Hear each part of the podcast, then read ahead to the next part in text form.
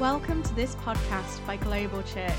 We are a church planting movement wanting to reach cities from here to everywhere, one to everyone. If you want to find out more information, check out our website on www.globalchurch.co.uk. This room is full of champions. And uh, if you would believe that, that would be an amazing thing. Because this isn't, if I were saying positive things, then it would be, it would be a, like a positive thinking session. That's good. It's better than being negative. But positive thinking doesn't, can't carry you far enough because it's, due t- it's down to you. But when it comes to transformation, it's not just down to you, it's down, down to His resources working through you. But it is down to you, but it's not just down to you. We've got God's help. That's a whole, whole different ball game. The only, the only thing that will stop you from being a champion is you. Uh, And what you think about yourself. That's the only thing that will stop you. Because God can say all the things that He wants about how He loves you, how He's got a plan and a purpose for your life, and it's all true. And we've, we've got to stop saying this is, oh, it's American, it's American. It's not, this is the Bible. It's Jewish. It's Jewish. And salvation comes from the Jews. And it's coming right into your hearts and my hearts tonight if we'll allow it. Now, let me tell you something. We, uh, who gets offended easy here? Because your generation is so easy to offend. I only have to say so, something politically incorrect, which I always try doing on a Monday night, and people go, ooh, ooh. And, you know, people have said to me, and they've said to me friends, that offends me. Straight away, that offends me. Not easygoing people. And, and that is not going to help you in life. I'm here to speak like an older man, like the old prophets of the Old Testament with the beards and no hair. Just coming with God's word and saying, I don't give a toss what society thinks because society changes like the wind. And they will defend one thing one minute. In the next 10 years, they'll be speaking a, a, a different thing. And it confuses everybody. So, honestly, tonight you are free from political correctness. I love being in the kingdom of heaven. You are free. You can walk in here and you'll not offend us. You can say, I hate church and I hate God. That won't offend us at all. Because we've sat where you're sitting. We understand that. You can't offend us, honestly. And it's so liberating. It's so good. You couldn't offend me years ago anyway. I had so, I had so many girls out and they all went, You're kidding me. And they'd all walk off. I am, honestly, I am tough on the inside. But anyway, I can see my humour's not going down that well tonight, so start the engine, we'll get going. We're looking at, uh, we're on a series on mental illness, or not mental illness, mental health. And, um, and I want you to be healthy in your mind because things will attack your mind. Who, who's, ever, who's ever asked somebody out and then your mind plays absolute mind monsters with you? The, you, you know, the mind monsters attack your mind. He's, gonna th- he's just going to think I'm easy. He's just going to think this. Or if you're a fella, you're saying, like, she's going to, if she says no, I'm going to feel a right loser. And the ego's on the line. Does anyone know what I'm on about? And so mind monsters come at whatever level. If you have to hand a CV in, mind monsters will come and just say, they're not going to pick me. They'll pick, they'll pick him. He had a suit on. He looked well. I had a suit on, but mine were half mast, a bit short in the sleeves. And, and it's like we feel bad. We never think, oh, I'm, I'm going to rock this. I, of course they're going to choose me. And none of us are confident by nature. Very few of us, I should say, are confident by nature, but you can build confidence. I wish somebody would have told me that at 19. You can build confidence into you. Insecurity has to go because there's no room for it. It's a beautiful thing. So let me just let me just crack on here. In Isaiah chapter 26, the prophet says this God will keep in perfect peace those whose mind is fixed on him. And you know, we're talking about the God and Father of our Lord Jesus Christ. That sounds like a mouthful, but if I say God, it can mean any God. But there isn't many gods, there's only one. They can't all be true. Did you know that? I know it might come as a shock to your generation. This is not bigoted. I'm not even trying to be rude or, or insensitive, but it's true. There's they can't, because they all disagree with each other. So all religions don't lead to God. Th- They can't do. And, and so, especially when Jesus said in John chapter 14, he said, I am, using God's name. No man dare speak like that. But Jesus, that was God's name in the Old Testament, I am. Check out Exodus chapter 3.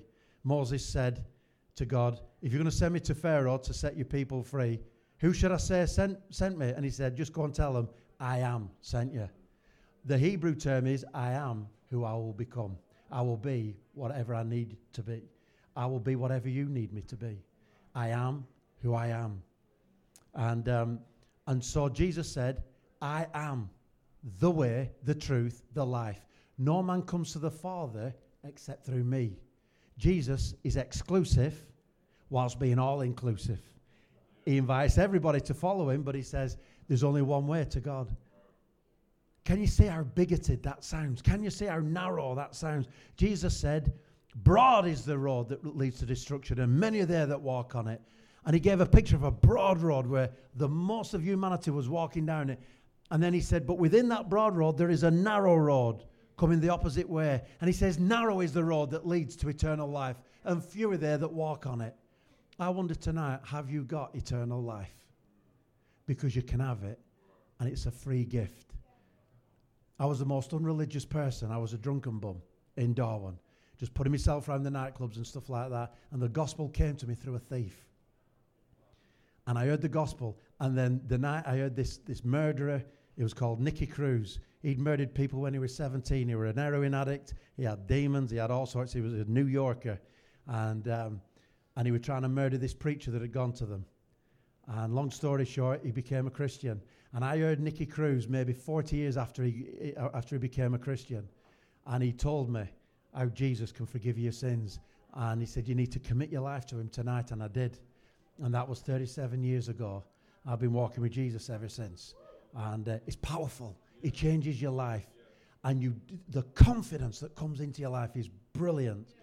The Bible says this God has not given us a spirit of timidity, but of, of power and of love and of a sound mind.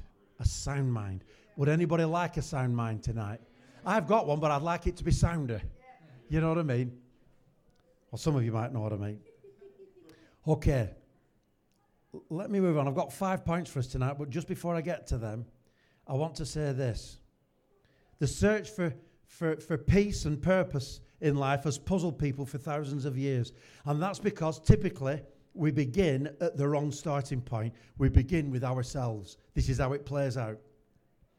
We ask self centered questions like, What do I want to be? What should I do with my life? What are my goals? What are my ambitions? My dreams for my future? And, and that's a problem because we're focusing just on ourselves. But focusing on ourselves will never reveal life's true purpose and it'll never bring us peace. The Bible says it is God who directs the lives of his creatures. Everyone's life is in his power. You and I were made for God, not vice versa. You and I have, have been given life by our parents, but God wants to give us his life. And if you'll let God move into your life, you'll find peace. Why? Because God is peace. God doesn't just love, God is love. So when you receive God into your life, you receive peace and you receive love. It's awesome. Jesus said this He said, I tell you, do not worry. He said, Don't worry about what you're going to eat or what you're going to wear. That's a, that, that, that, that's a, a lot of peace for students because you, you worry about what you're going to eat, you worry about what you're going to wear, don't you? 100%. I'm looking at some of you, you don't care. Anyway. I'm joking, I'm joking. That offended me. I will never believe in Jesus because of that preacher. Please yourself.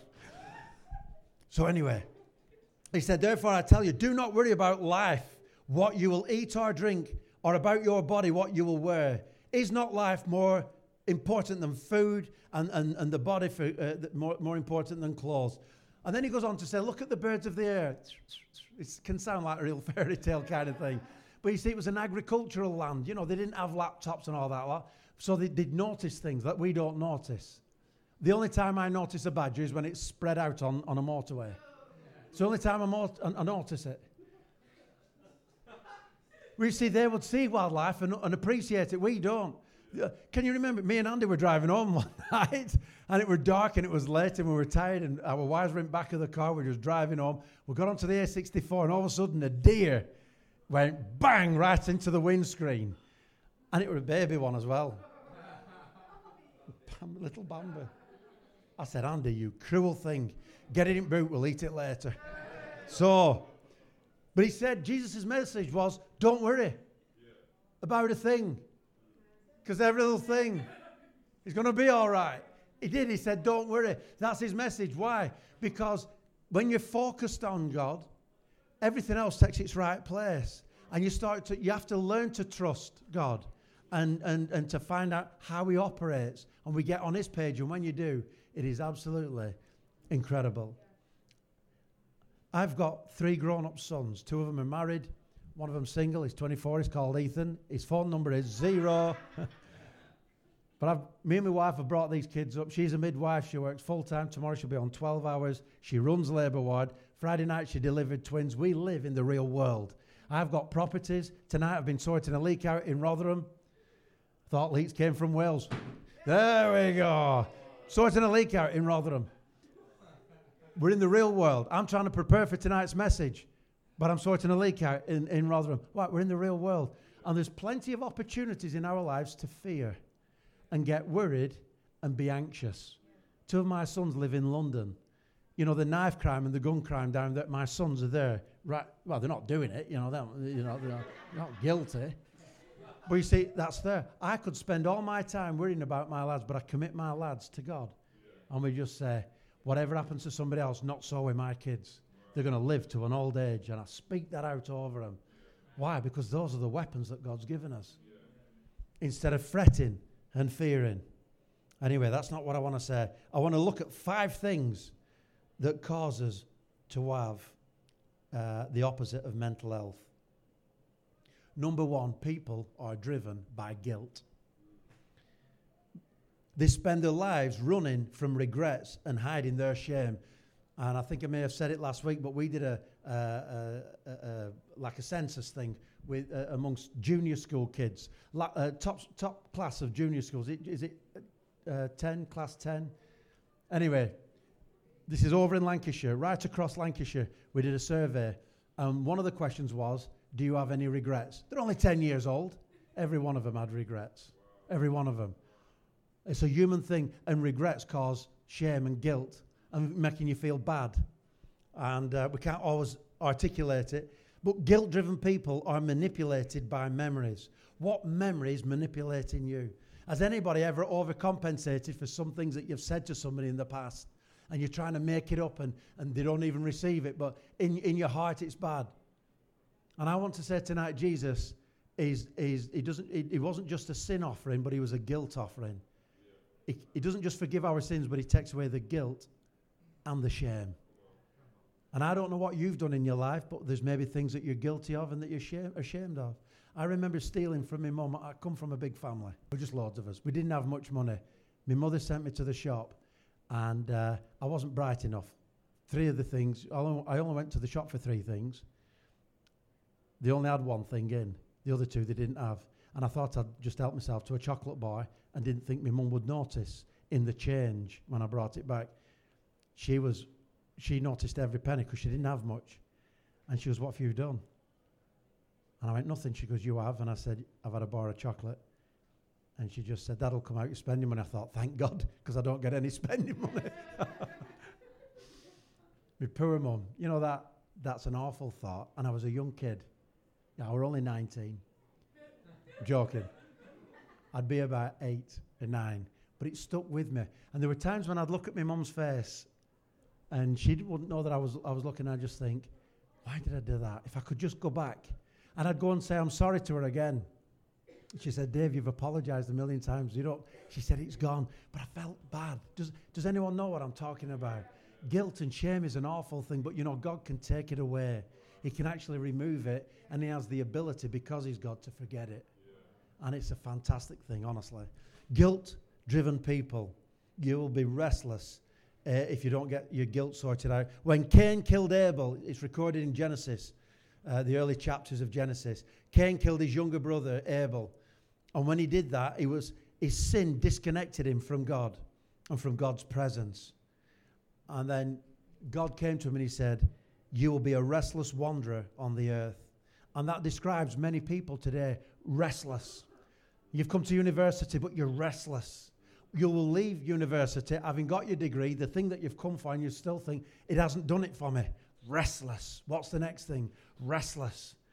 And then you'll have relationships and they'll not, they'll not be successful. And then you'll try things that are not successful. And you'll have regrets and you'll be restless and you'll be tormented on the inside. And it produces not mental health, but mental illness. And I'm saying, as a young person, find out the truth about Jesus Christ. He's not just the Son of God, He's God, the Son, come amongst us. And He could do the things that only God could do, like stilling a storm, cleansing a leper healing a woman that had been hemorrhaging for 12 years. She was rich, but had spent all the money on doctors, and still the doctors couldn't help her. She had a terminal illness, but she said, If I can just touch the edge of Jesus' cloak, I'll be made whole. And it became a mantra to her. She'd heard about the healer from Nazareth, and she pressed through the crowds, the Bible says, and she touched the hem of his garment. She crept up behind him and just touched the hem of his garment. Jesus went, Who touched me? And Mark's gospel records that power came out from him and her bleeding stopped immediately. And she knew in herself that she'd been healed. And that's what happens when God heals you. Heals you. You know it. And she knew it. And it was an amazing story. And Jesus said, Go in peace. Your faith has healed you. Jesus can heal your mind.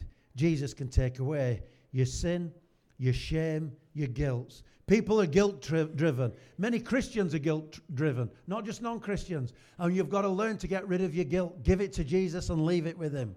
He's God's eternal dustbin, if I can put it like that. And He took all the trash, all the rubbish, all the garbage. You can see I've watched a lot of films that are American. But He took it all. The Bible says it like this He, he who knew no sin became sin for us, so that in Him we might become the righteousness of God. In other words, acceptable to God. When you touch Jesus and He touches you, all your sins are deleted. They've gone. Just one click of the button and they've gone. It's amazing. And what you'll find out is like Wi Fi, you hook up to something invisible that you can download all sorts of great stuff. Yeah? Well, I thought about that this afternoon. I thought that'll go down well. Anyway, I tried my best. Number two, people are driven by resentment and anger. They hold on to hurts and never get over them. Instead of releasing their pain through forgiving, they rehearse it over and over again in their mind. You know, it, it, it takes too much strength to wake up every day and remember what people have done, done wrong to you. Who's ever had the mind attack before they've even eaten their cornflakes about some people? Sometimes I have thoughts from like 30 years ago, 40 years ago that are debilitating if I let them stay there. Listen, you can't, you can't, uh, you can't do much about birds flying around your head, but you can stop them landing on it. Do you know what I'm saying? You can't help the thoughts that come into your mind, but you don't have to dwell on them. You can, you can push them back out. How do you do it? Start thinking about something else. Because the moment you resist, resisting isn't that good. It takes a lot of energy. What you resist will persist. And so you've got to exchange it, a bad thought, with a good thought. And it gives you energy. Who's ever been energized by a good thought? Let me give you a good thought. What about, have you been, sometimes say on a Saturday, it's a lazy day, and you're like, you've been chilling out, you've had a pizza at lunch, and you're watching a movie or something like that, and you can't be bothered. You can't be bothered to go and move your plate into the kitchen. You're just chilling, you're just relaxing, and you've no energy. And then a friend of yours comes in and they're absolutely buzzing. They're going, Oh, going out tonight. Are you coming out tonight? No, I can't be bothered. Are you coming out tonight? They say it enough, and eventually you're in shower going, We're going out. To- Ooh, we're going out tonight. And it gives you energy. Thoughts give you energy. Thoughts also take away energy. That's why you've got to be the steward of your mind. We're not. I said to my church, I'm not your mind. I'm not your, your, your, your mind mood manager. You're your mood manager. I got that from my wife. 30 odd years ago, she said to me, I'm not your mood manager. I said, Who is? Because you are. Light bulb moment. So good. People are driven by anger. You know, when we said to people, forgive. I used an illustration on Sunday. It was a terrible il- illustration, but I couldn't think of anything worse. I tried to think of the worst thing that could happen to a man or a woman. And I just thought, rape. When men are raped or, or women are raped, I'm thinking that must be absolutely awful, Ju- just absolutely awful. And then if you had to say to the victim, you must forgive the person that raped you. What we think is, they are, I am not forgiving them for what they've done to me. And we think forgiving them is a blessing to them. So we want to withhold it. We think, no, they should be shot. And maybe they should. But what I'm saying is, when you forgive, you're actually releasing yourself. Because you don't have to keep rehearsing every day what they didn't think. Justice. We need justice. There should be. Because di- what kind of justice can actually pay for what they've done?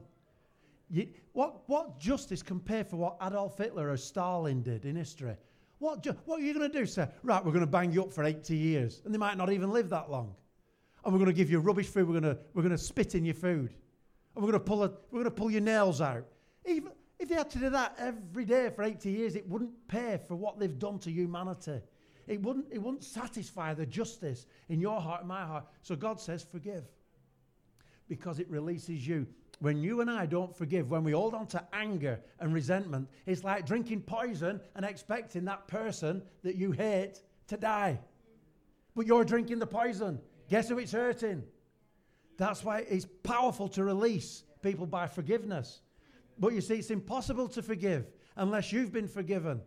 Our Father who art in heaven, hallowed, uh, hallowed be thy name. Thy kingdom come, thy will be done on earth as it is in heaven. Give us this day our daily bread and forgive us our sins as we forgive those who sin against us. God will forgive you. And if God forgives you, you know the power of forgiveness. And now it, you're able to forgive others.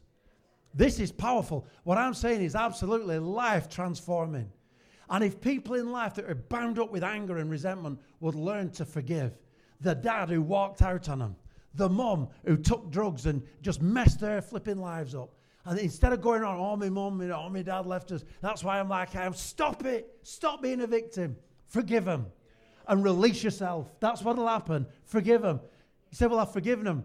This is what some people say to me, but I, but it, I don't feel like I've forgiven them. Forgiveness is not a feeling. Forgiveness is a statement. I forgive you. You say it long enough. Sometimes you've got to say it a hundred times a day. I forgive you, mum. I forgive you, dad. I forgive you, whoever's hurt you. I forgive you. In the name of Jesus, I forgive you. I forgive you. You know, eventually, the power of them words release you. And you think, it's gone. Someday, one day you will wake up and that battle you've been battling to forgive people will have disappeared. And you'll think, it's gone. And you'll know not only are they forgiven, but Jesus said, Forgive us our sins as we forgive those who sin against us.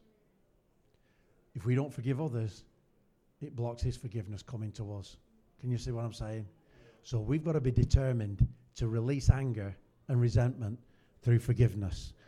The Apostle Paul put it like this One thing I do, forgetting what is behind, I press on towards the goal. Listen, I'm looking at, absolute world changes here today. The best songs, the best love song is yet to be written and sung. It has. The best painting is yet to be painted. The best essay is yet to be written. The best book is yet to be conceived and written. Did you know that? Why shouldn't it be you? Why shouldn't it be you? But you see, these things will hold you back. And as a pastor in this city, some people say the pastor in this city. I pastor people that don't come to my church. I pastor leaders in this city. And I work on their thinking because they've invited me to. You can only, you, you can only go where you're invited. But I'm a pastor to the city. I get hold of the Bible and I make it live for every person that I'm coming to. So, third one, are we ready? Nearly done. Many people are driven by fear. Their fears may be the result of a traumatic experience and unrealistic expectations. Growing up in a home that's full of con- high control, or an angry home, or a home where there's lack, there's never enough, it's poor. Poverty rules the day. Sometimes you're just born that way, you're a fearful person. Regardless of the cause, fear driven people often miss out on great opportunities. And they just say, if only I'd have. I meet so many people my age. When I tell them I've got properties, and so, I'm not Donald Trump, I don't have millions of properties, just one million properties. Ah, I'm joking. And I, I have men say, oh, I, I should have done that really. I'm thinking, I said, well, why don't you? You're never too late to start. Have you heard of the story of the Colonel? You know, Kentucky Fried Chicken, finger licking good. Taught him everything he knew. Anyway, he was late. He was 60 odd. He'd been rejected so many times. Can you imagine as he's on his deathbed and the business is absolutely going worldwide? and He's thinking, no, no, no, I don't want to die just yet. The money's coming in. anyway, the fact is, he was successful late in life. So many people have been. But fear will stop you. There's a Bible in the story of David and Goliath. And Goliath's over nine feet tall, the Bible said. And David, a young shepherd boy in his teenage years, went against him. The guy is armed to the teeth. He's got armor on, he's got a spear. Even the spearhead was like seven bags of sugar. You know, two pound bags of sugar. Two ki- kilo. Anyway, a- an heavy spear and a big sword and everything. And David went with a catapult, or, you know, what, what do you call them? A sling slinging five stones against this man. The Bible says David ran to the battle. The whole of Israel's army had been there for 40 days, and this giant had been defying them. And they were all trained army men. They got all the gear on. They looked the part, but they couldn't act it. Why? Because they were locked into fear. David came from the backwaters, and he wasn't locked into fear. He'd fought bears and he'd fought lions, and he had a great imagination. And he says, This giant is going to be like that big bear that big lion that came at me. And I've killed both. I'll flipping separate him from his breath. Who, who does he think to defy the armies of, of heaven, uh, you know, the, the, the, the, the God of heaven's army? Uh, anyway, who, who does he think he is? And he ran to the battle, and with one stone, he used his slingshot.